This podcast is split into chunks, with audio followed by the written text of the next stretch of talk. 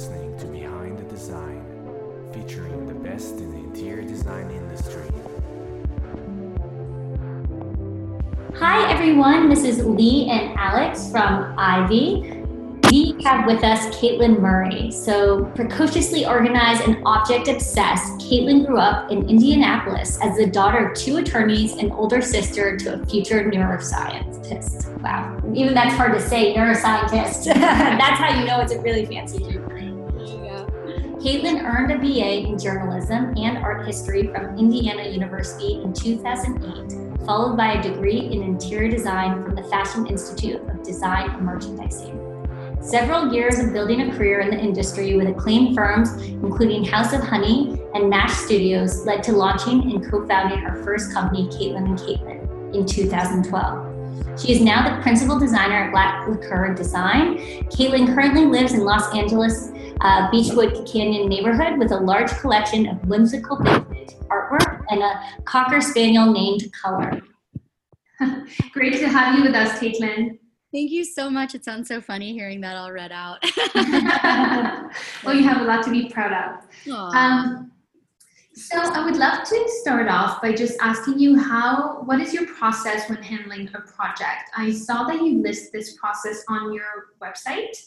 Yeah. Um, assuming uh, part of it is to set client expectations. Um, I would love to hear a little bit more about why you did this and what are the exact steps that you actually have in, in the process. Uh, sure. Um, yeah. So when we start off a project, uh, we found that at this point, I've I'm really trying to get really organized just with everything internally and with systems because I think that that's the main part about interior design. You know, it's just trying to stay up on everything and manage client expectations and just right. be really, really ahead of it. So at this point, um, when we start a project, um, actually the first step is we we have a consultation.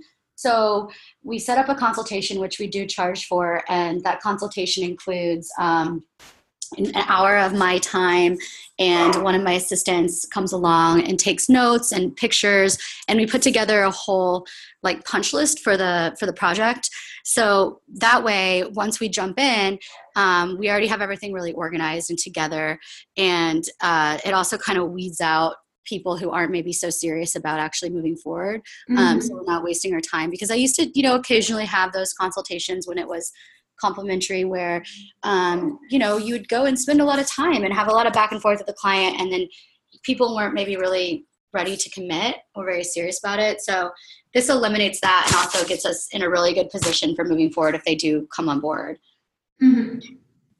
great and, and, talking about communicating with potential clients mm-hmm. uh, i would love to hear how you manage your communication with existing clients? How do you set those expectations? And i guess you know probably listing uh, the process on your website helps but just walk us through how you make sure that your communication with clients makes sense and they always are reasonable with how much they demand of your time. You know honestly that's been an ongoing thing that's evolved through the years you know because it is hard when you're juggling multiple projects. Like it used to be just me and it was like in a way it was easier because i was you know i had my hands in everything and knew everything just sort of stored in my mind. But on the other hand it's like you miss you, know you miss steps because you can't prioritize every single thing at once. So nowadays um, i think that we've gotten to a point where it's more of a well-oiled machine and we just try to stay like we try to keep clients in the loop like even when there's not um, necessarily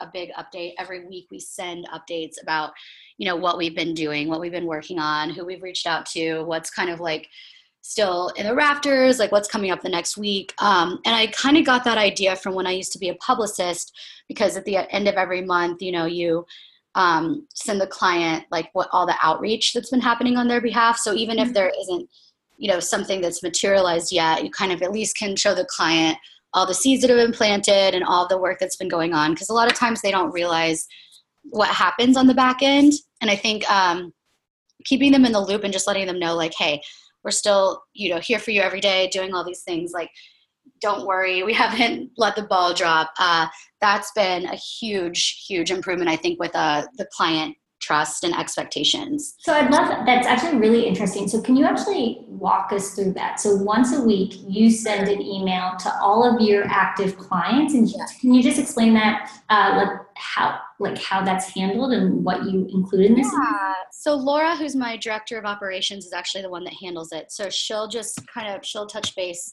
with me and with Alexis, who does like our coordinating with vendors, and our assistant Stephen, and we kind of just you know go over what's um, what's the latest in the project and you know where where everything stands and what our goals are for the next week. So she'll just put together an email for each client that just is a bullet pointed list of like uh, you know broken into categories of what's been done what we're waiting on like what we need from them um, and then what to anticipate in the coming week. So, what happens if not much progress has been made? How do you handle that? I mean, I think every week there still is there. There's always stuff happening. it's just stuff that you know. Usually, we want to think maybe to like share with the client because maybe it's just it seems really small or insignificant to us but i think that it really matters um, to share that when there when it doesn't seem like there's a, lot a lot of progress going on because there always is. Like there's always something happening.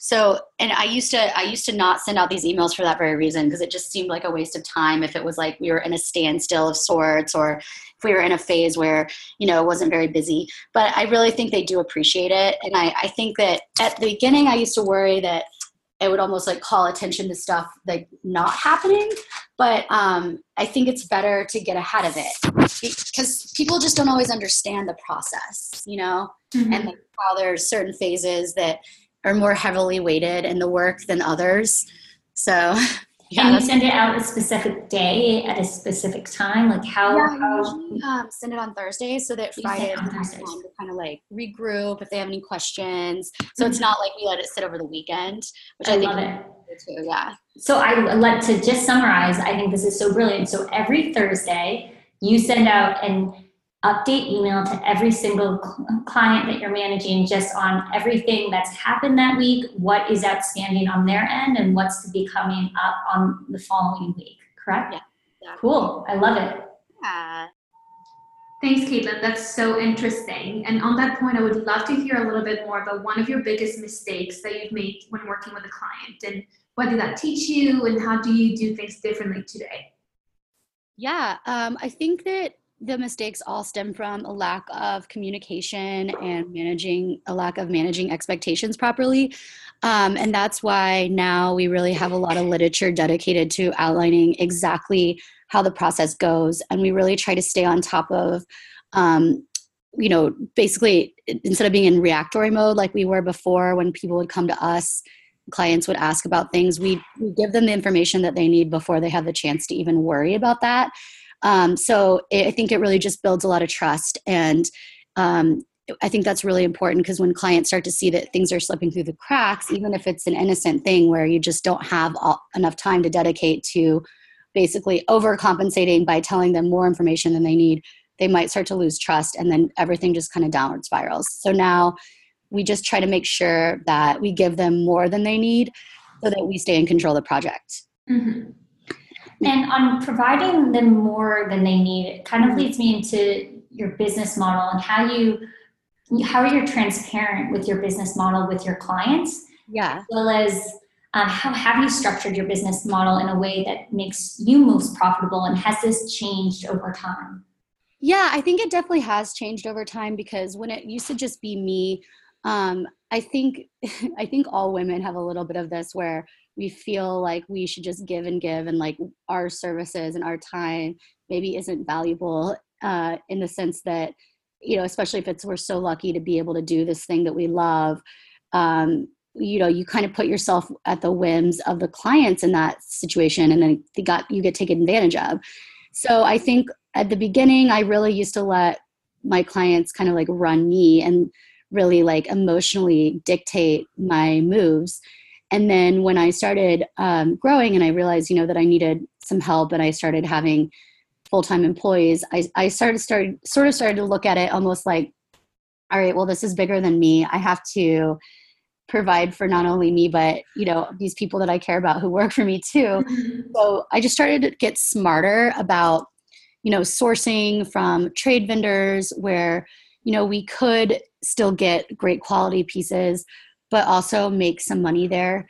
Um, and I started just you know asking for the amount of money that i knew that we would need to to get by and then really just started building a team um, that was so solid that like the service that i was providing was really worth it so it was still a really good value you know so Yeah, I, did try to Understand. start thinking about it more from a business perspective where i used to just kind of just think oh you know it'll all work out just doing this intuitively like we'll figure it out So, what does your business model look like today?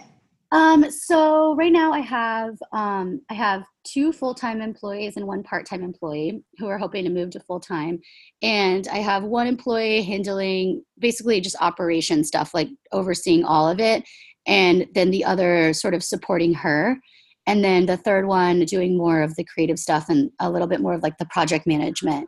Um, and then we bill hourly, and then we charge um, we charge just uh, straight retail pricing for everything.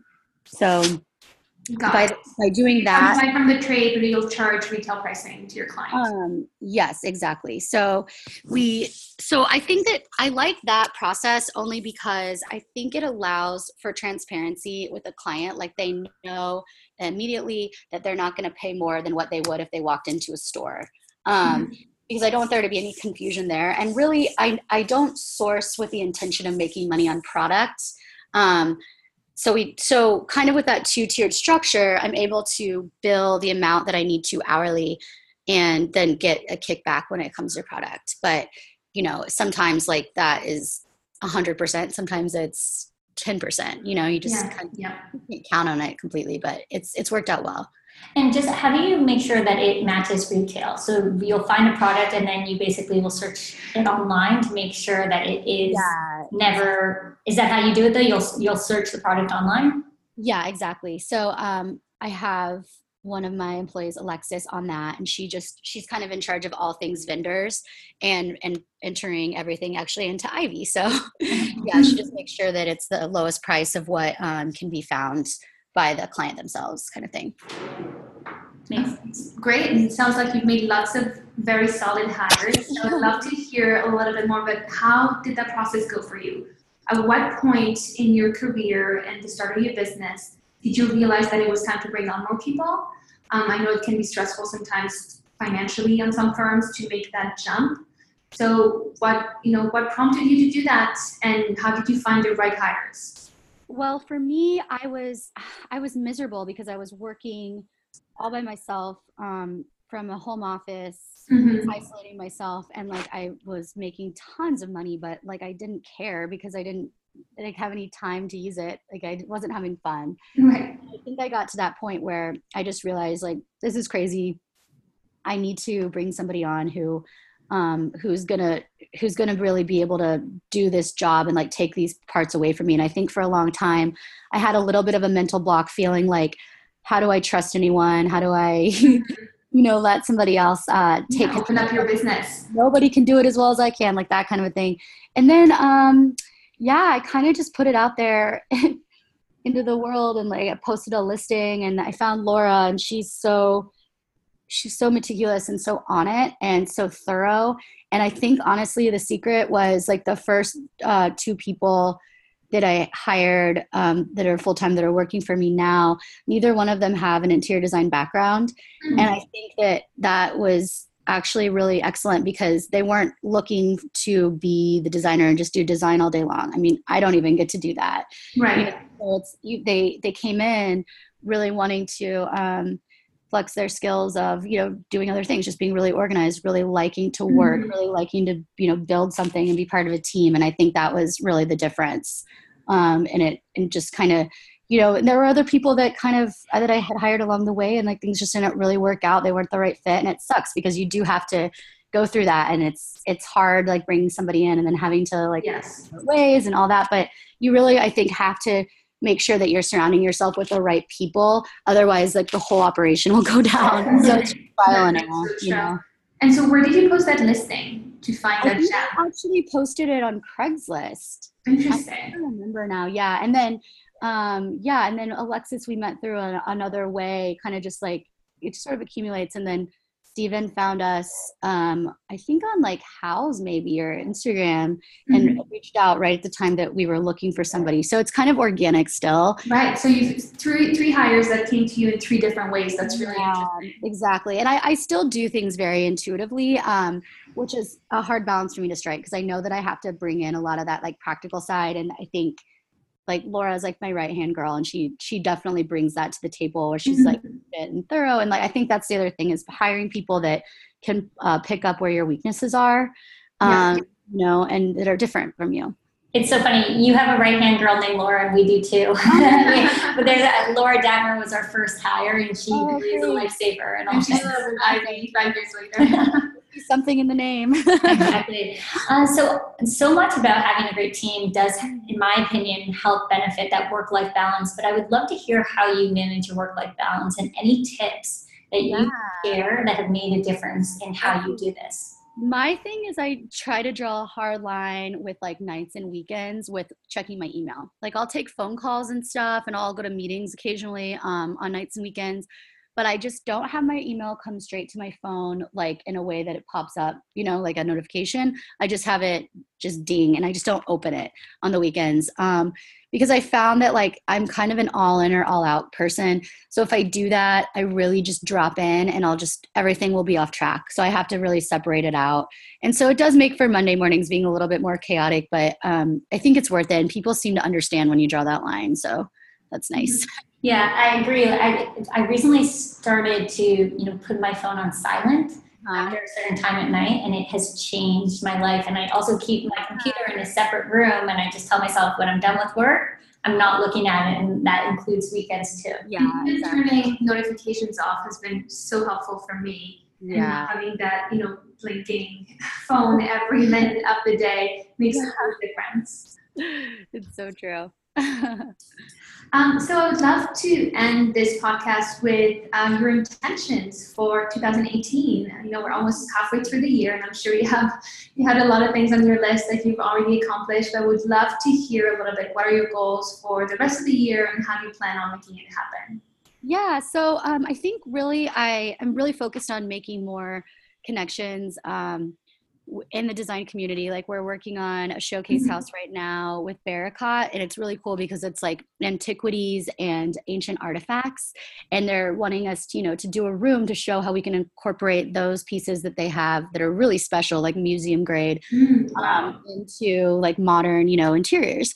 So like things like that, just really branching out. And then um, I'm always like trying to keep like up with just accumulating more great vendors and fabricators, and then eventually um, looking forward to starting our own line and then hopefully getting a uh, retail space with a storefront so that we can kind of have a Ooh, re- that's exciting. yeah, so that's really the goal. I think it's really just about, you know, kind of putting enough money into the business savings and uh, making sure I probably need to get a financial advisor, like a small business financial advisor or something.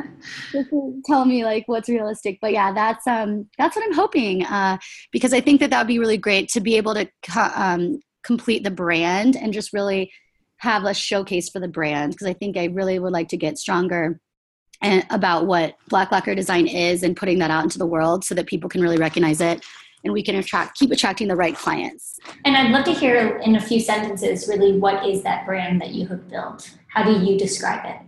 um you know i think that it's uh sort of an artistic mix of of you know all of the different eras and styles and like the best parts of them i think i really like to pull out the best of what's been done and put put it together in a really beautiful curated way that's still that's still fun but that you know has meaning and that's that feels sophisticated and fresh and all these things just all the best of design really just like getting down to the brass tacks of that. Um, and i and i think that you can do it in a way that is smart but playful and that is beautiful but weird and you know and colorful and doesn't have these specific rules. And so i think it's just about attracting that that kind of client like that kind of personality that just people who are fun to work with and who don't take themselves too seriously but care about things that are important and care about beauty because they realize how that's part of the whole big picture of you know like what makes life great and like what is good in the world so I'm just trying to like constantly go toward that and refine, refine, refine. Yeah, that's so true in all aspects of life, right? Yeah, absolutely. Not just, not just the home. Uh huh. Exactly. well, thank you so much, Caitlin, for being with us today. We so enjoyed learning a little bit more about you and your business. It sounds like you're on very exciting adventures for this year and beyond. And we're so grateful to have you in our community. It's been so great, um, you know, learning from you through the Facebook group and other social media channels. Well, thank you so much. We so appreciate you guys. Ivy's been a lifesaver. So um, we wish you the best as well. Thanks for having me. Thank you so much. We we loved having you and we love having you in our community. Have a great day. Guys, you too. Bye bye. Thanks, Caitlin.